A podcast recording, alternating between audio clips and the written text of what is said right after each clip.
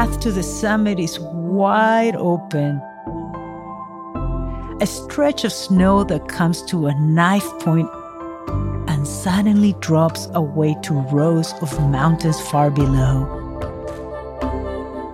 The edge of the world. All my thoughts recede. Triumph gives way to humility. I walk in awe of the beauty around me. I'm walking with literally my mouth open, like my jaw completely open wide, taking in all the available air. The beauty is almost unbelievable. What a privilege to take this walk.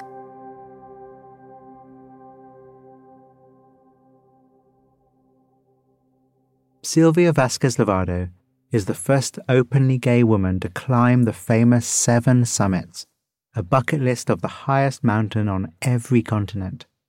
As she reveals in her memoir, In the Shadow of the Mountain, there's a fragile person hidden inside that superhero who charges up mountains.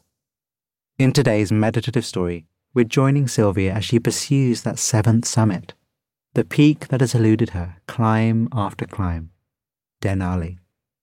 As she readies herself for this trek, events reveal to her that she can't just charge forward.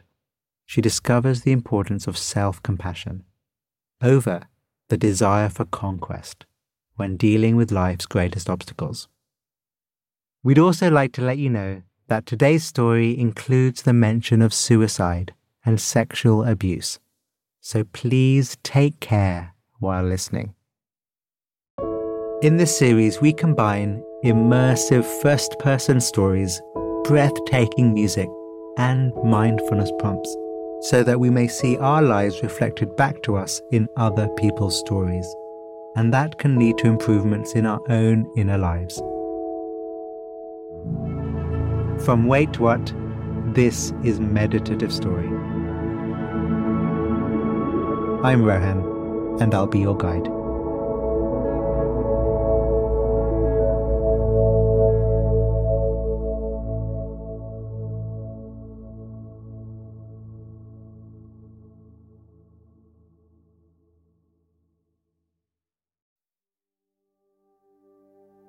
The body relaxed, the body breathing, your senses open, your mind open, meeting the world.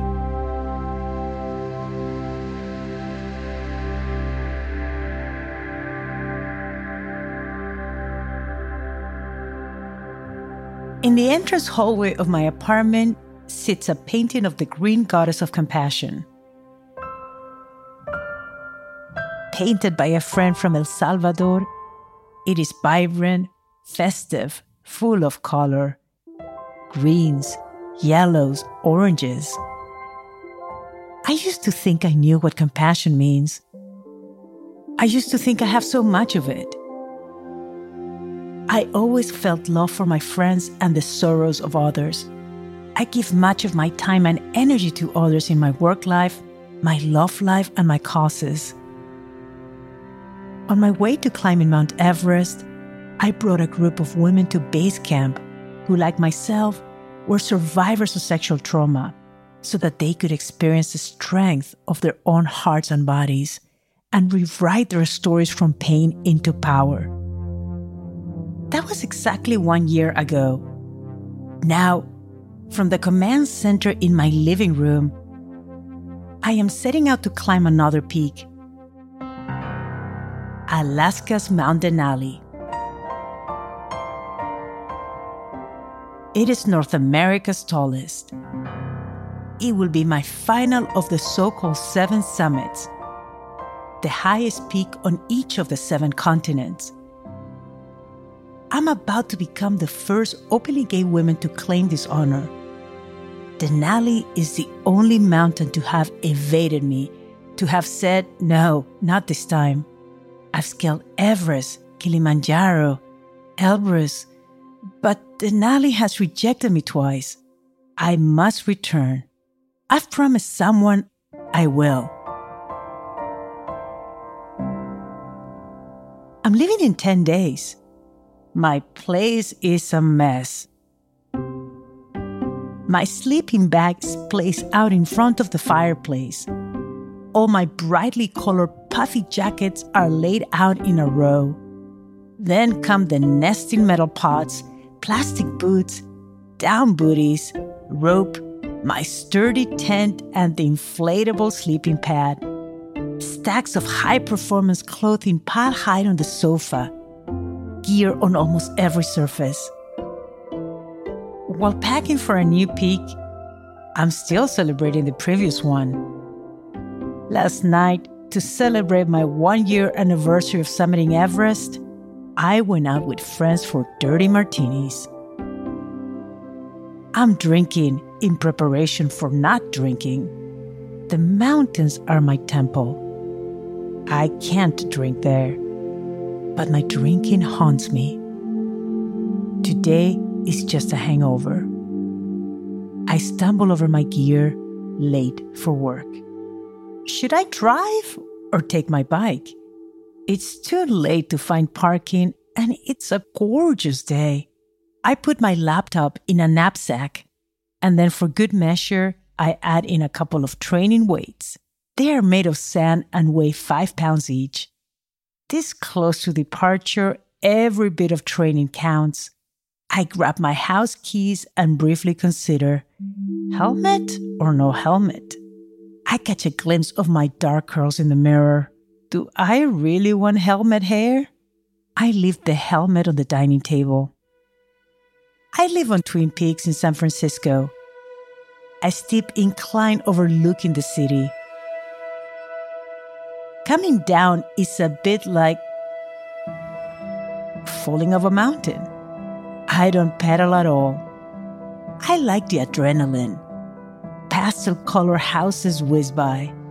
I can still smell the fog, which has only recently lifted.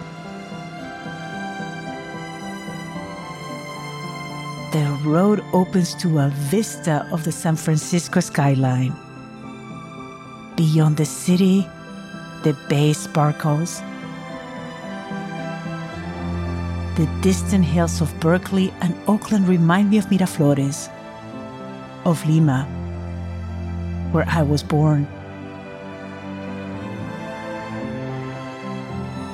My bicycle rattles as I fly down Market Street. I start to cross Castro Street, a broad avenue that cuts through San Francisco lined with palm trees. Bright, the sight of antique trolleys rumble past.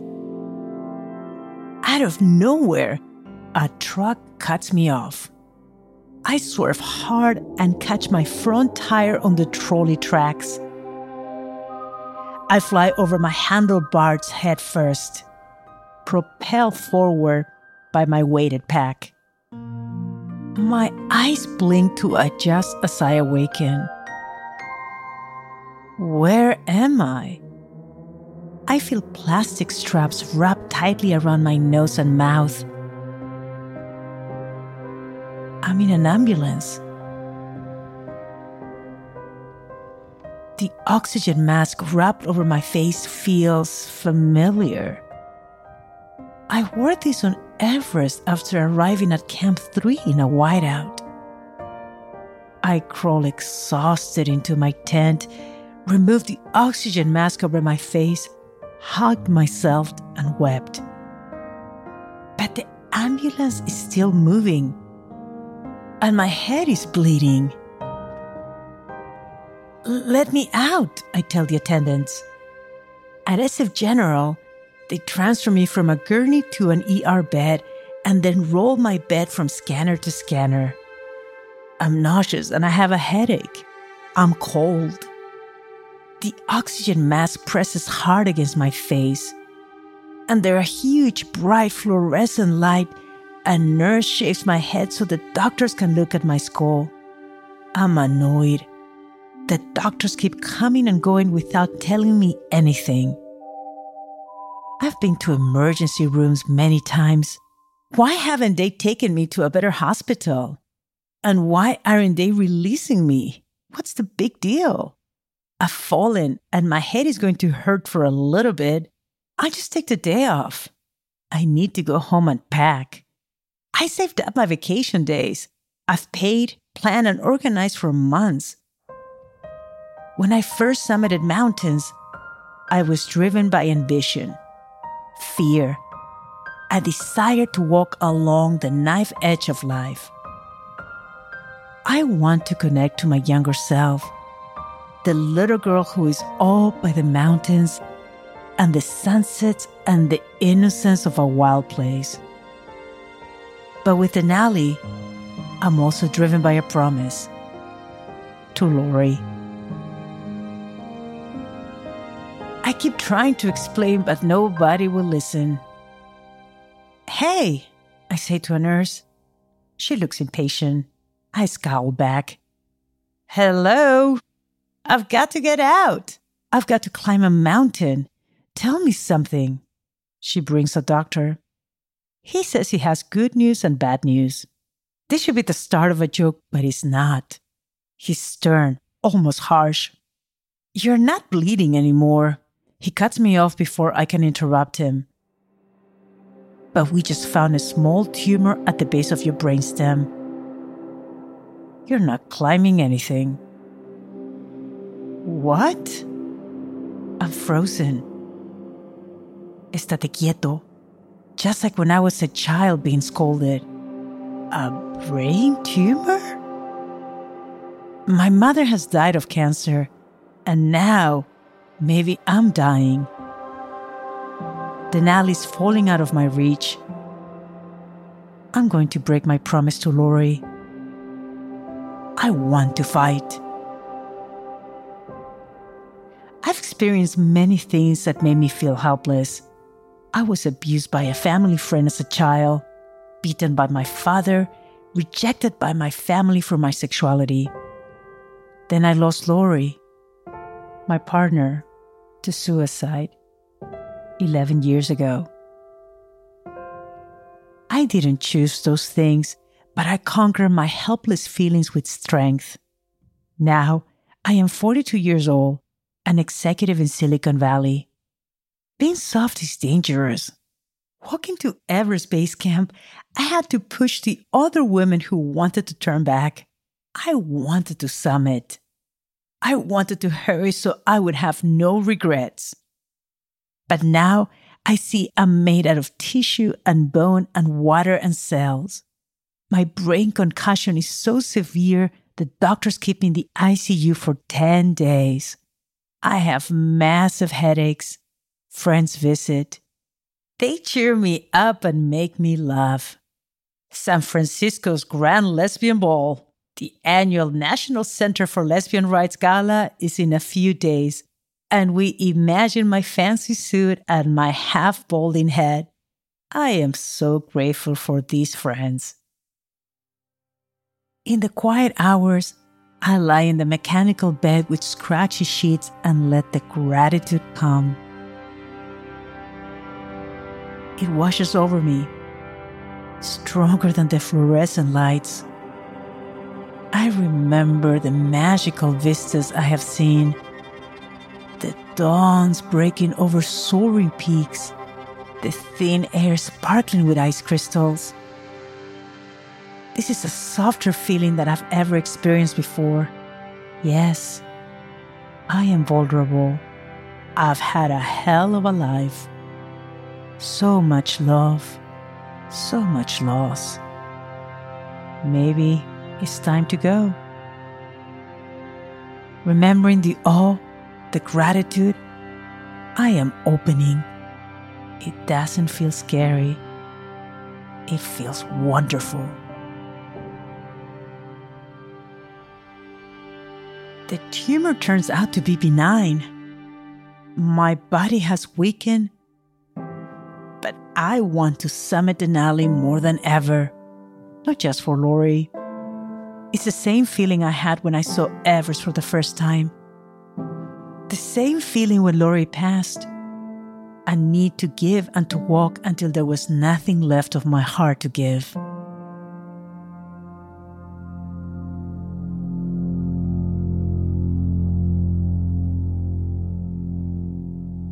Alongside Silvia's gratitude for her life is the urge to conquer her next peak. How human, really. What calls you? Rest? Adventure? Maybe a bit of both.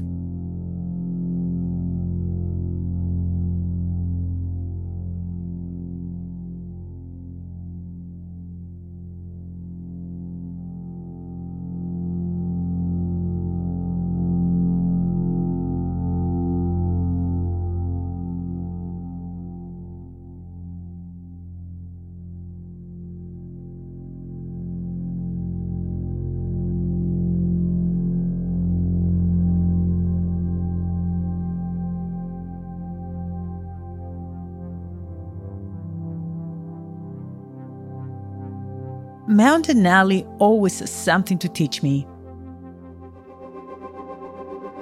As it comes into view from our propeller plane's tiny windows, the sight is breathtaking. I'm taken by the majestic views of the surrounding peaks. Everything is white, shiny bright white. We land on an airstrip built directly on the Kahiltna Glacier the entryway to climb the West Buttress route. The first time I attempted and failed to climb Denali, I realized my marriage was crumbling and that I needed to spend more time with my mother who was dying. The second time, turned back again by weather and bad timing, I learned humility. What would the unpredictable 20,310 feet tall mass of stone and ice teach me this time? This is my third attempt. We get to the 14K camp, known as the midpoint, nestled below the upper mountain and with expansive views of the entire Alaska range. A storm is building we spend our days building up snow walls to protect our tent from being flattened by the ferocious winds and snowstorms. It rages for eight entire days. There are other teams at the 14K camp. As the weather continues to beat down on us, people start turning around. My 10 neighbors, climbers who seem much stronger than me, turn back. What if I can't do this? Building up my strength has taken almost a year. At sea level, impatient, I've been drinking again. Never on the mountain. But has this slowed me down? Mountain, I ask. What am I doing wrong? A small window of better weather opens. We take our chance. Everyone below thinks we're going to get killed. Midway to high camp, at around 16,000 feet, we get caught in ferocious winds. Gear blows away. When we finally arrive at the high camp below the summit, I'm depleted. Still, I press on. I've pinned a picture of Lori to a small Tibetan prayer flag along with a photograph of me as a young girl in Peru wearing my turquoise tracksuit, Silvita, as my mother called me. I've hidden this photo for years. The path to the summit is wide open. A stretch of snow that comes to a knife point and suddenly drops away to rows of mountains far below.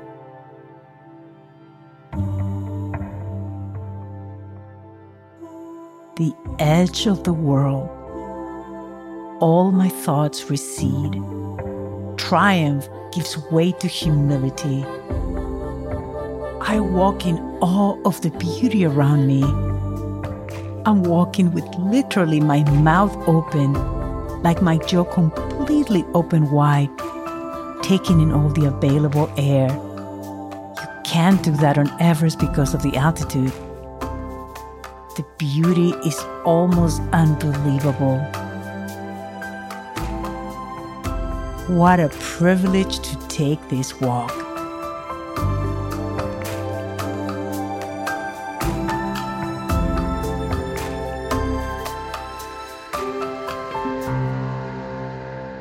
No other summit is this beautiful. No other summit has taken so much.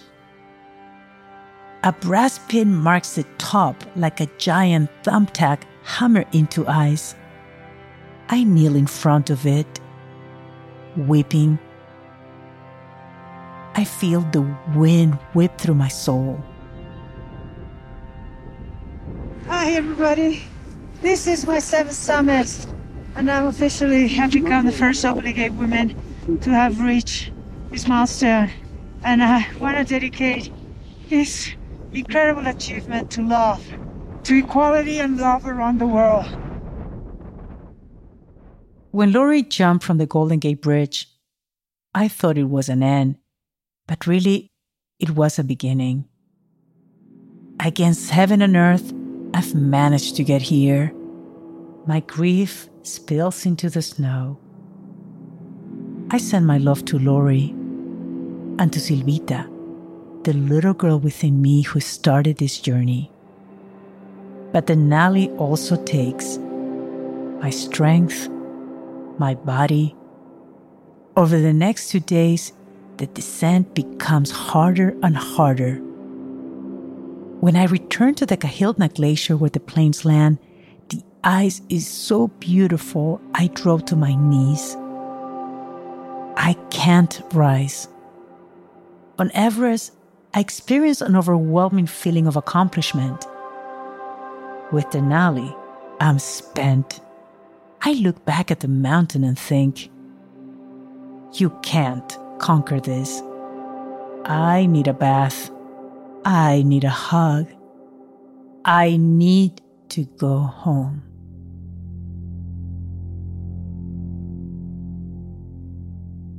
What happens if we play with the idea that in our lives there is nothing to conquer? Feel the freedom of that, however quiet. Become intimate with your energy in this moment.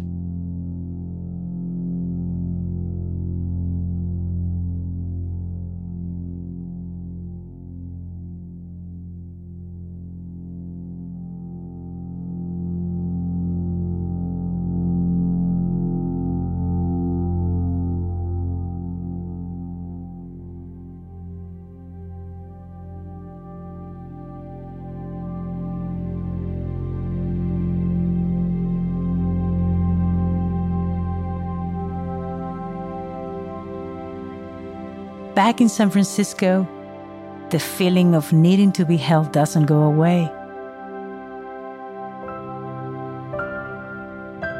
But on my return from Denali, I experienced heartbreak, separating from my girlfriend, and I'm devastated. I'm lonely. I'm tired. In the hospital after my brain injury, I had let myself feel vulnerable. On the mountain, I had let myself feel vulnerable. But now, that vulnerability feels empty without the walk ahead of me, without love to hold me. One evening after therapy, I go for a drink with a friend. I find myself driving and then not even remembering how I arrive at another friend's house. I pass out I'm physically sick for five days in a strange apartment. I'm ashamed. I tell myself, okay, Silvia, it's either one more drink or your life. The Stanford campus is manicured to perfection. Palm trees, cut grass, red tile roofs birds chirping. On the third floor of a building at the School of Medicine, I enter a sunlit classroom where the chairs are arranged in a semicircle. We're here for an eight weeks long seminar on compassion cultivation training. A neurosurgeon friend has recommended this class, a friend who showed me a quote that would change my life. When love meets suffering, the heart is trying to be compassionate. When love meets suffering, the heart is trying to be compassionate. I know suffering in myself and others, but until now, I only met it with love and compassion for others, not for myself. I've been unable to extend this grace to myself, but now I recognize my life depends upon it. And so we practice. First, we learn to send compassion to all beings, then to specific beings, and then to ourselves. We do it over and over. At first, it's easier to hold young Silvita in my heart. It is through her, finally, I learned to reach my grown, heartbroken self. Our last week assignment is to write a compassionate letter to ourselves. I procrastinate. On the morning of our last class, I open my computer and let my heart speak. Dear Silvita, tears start pouring down my face. I write about everything my drinking, losing Lori, my recent breakup. For the first time, I really understand the damage I have done to myself through my drinking and my numbing. With sobriety, I feel. I feel the pain, but also the gratitude and the awe. I feel my heart opening the way it started to in my hospital room. After I read my letter aloud in class, I look up.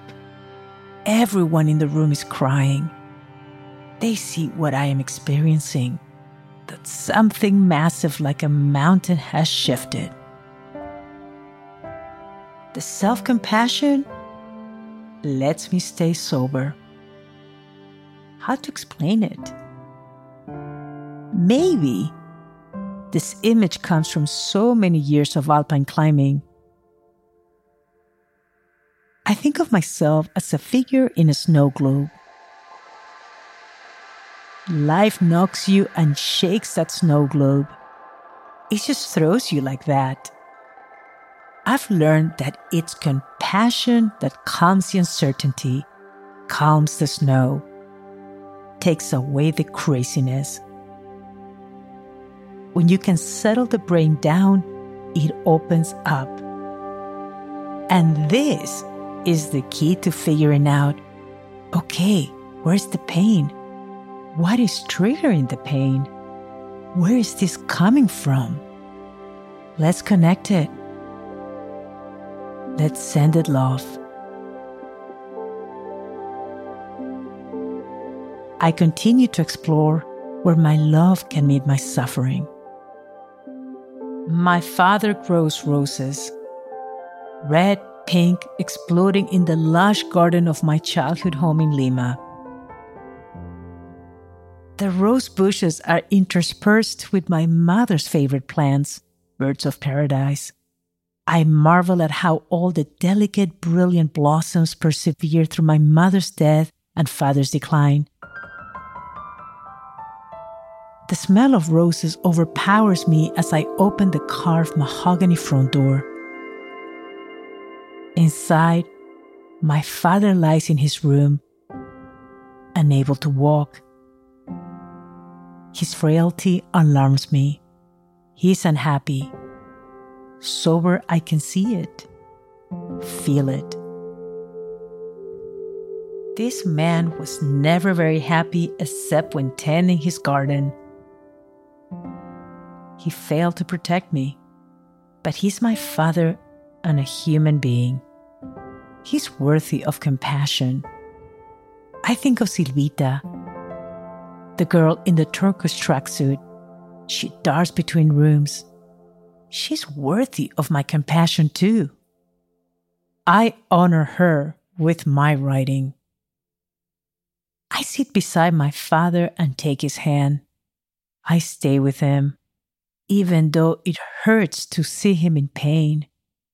I tell him about the book I'm writing. Much of it is about climbing Everest, the trek where my softness and compassion began.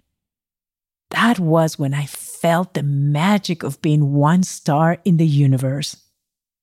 The mountains, especially Everest and then Denali, show me that strong is not the opposite of soft. Strength alone is not enough.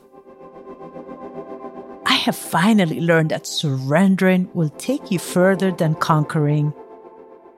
Our biggest mountains are inside of us. At home, there are no sacred rules to follow, no ropes to hold on to, nothing for me to conquer. In my childhood house, there is pain. My father's, mine. I scented compassion. I sent him love to help him on his journey, a journey all beings will someday take. Lying in his ground floor former office, now converted into his bedroom, my father strokes my hand. He tells me over and over that I am his daughter and he loves me. Silvita, mi hija, mi hija, cuánto te quiero. I stay with him. I'm aware that I can give compassion without losing myself and that I can suffer without giving into suffering. I tighten my grip on my father's hand as he weakens.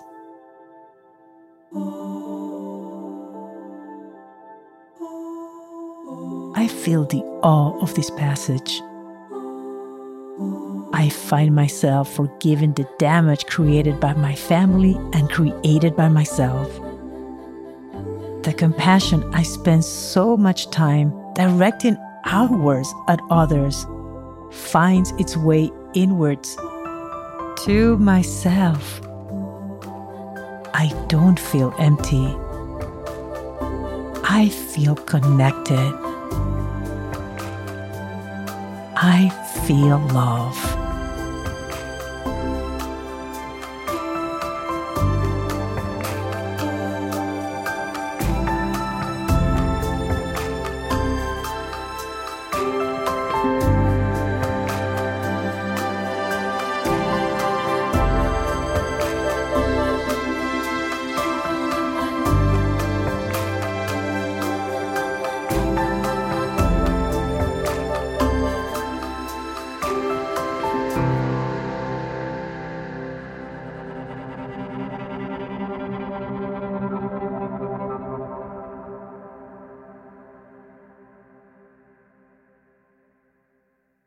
Thank you, Silvia. That was really special.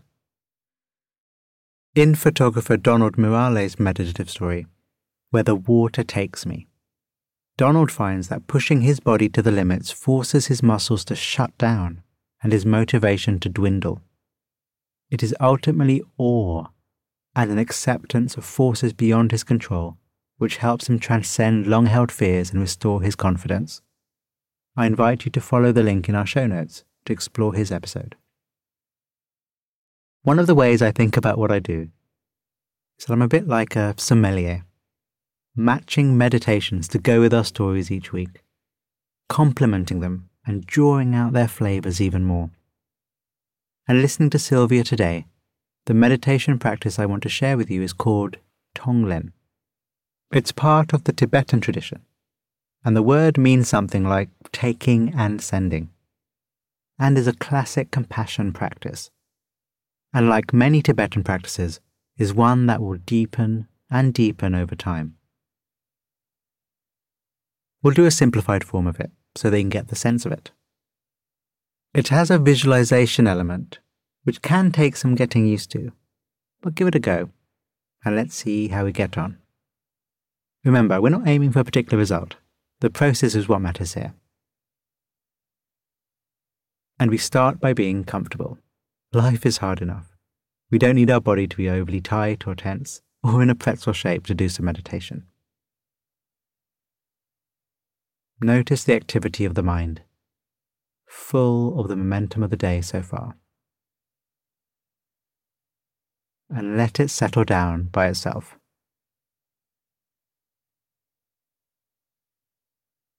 Particles settling down the bottom of a glass of water, so that what is left is just clarity. The gravity of our wise intention, doing this practice together, inviting calm and stability and spaciousness to emerge. Know the body as it is, and let it be as it is. If there's something we can do to feel more comfortable, then let's do that. But again, just letting the momentum settle itself down. And letting what is left emerge and be in the foreground. Clarity, spaciousness, awareness open and bright. Get a taste of that, however quiet. It's here. Turn to it.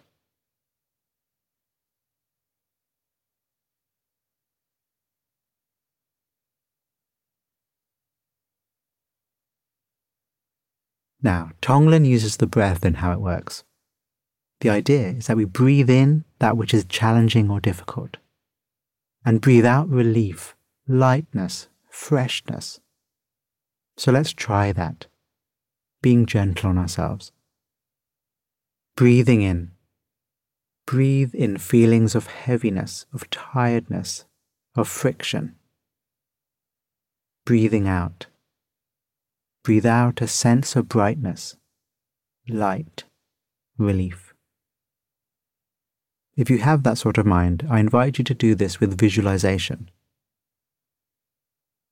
Breathing in difficult or negative energy across the whole of your body, into every cell. And then it is transformed, breathing out, radiating out beautiful energy through every cell of the body. Take your time. It can take some practice for a visualization to come into step with the rhythm of the breath.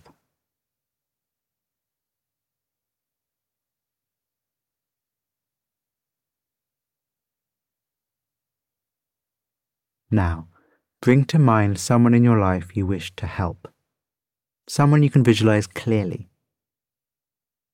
Take your time. Again, be gentle on yourself. Connect with what they're feeling and breathe it in. When breathing out, send out the strength, solidity, courage, relief that they need. Breathing in, taking. Breathing out, sending. Breathing in, breathing out taking, sending.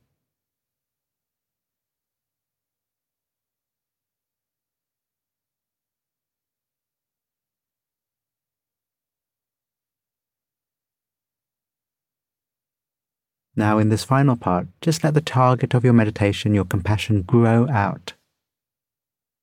Expanding the range of your compassion practice however feels right for you. Breathing in, taking. Breathing out, sending. Breathing in, taking. Out, sending.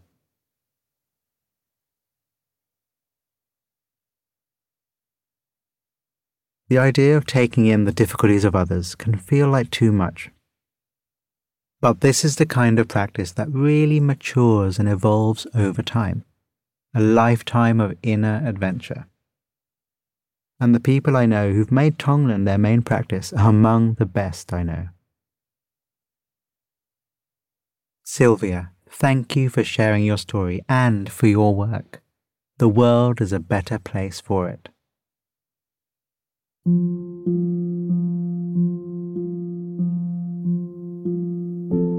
And thank you. The world is a better place for what you do too.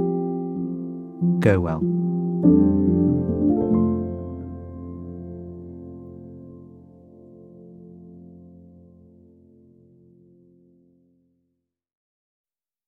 On behalf of the team at Meditative Story, thank you for spending time with us today. We love creating the show for you, And if the show serves you in a meaningful way, we'd love to hear from you. Would you take a minute right now to write us a review in your podcast app? When you leave a review, it really inspires our team, and we're a group who derive so much energy from understanding how meditative story impacts you. It's also a way for you to pay it forward by helping others discover the show. So if leaving a review speaks to you today, we'd really appreciate it.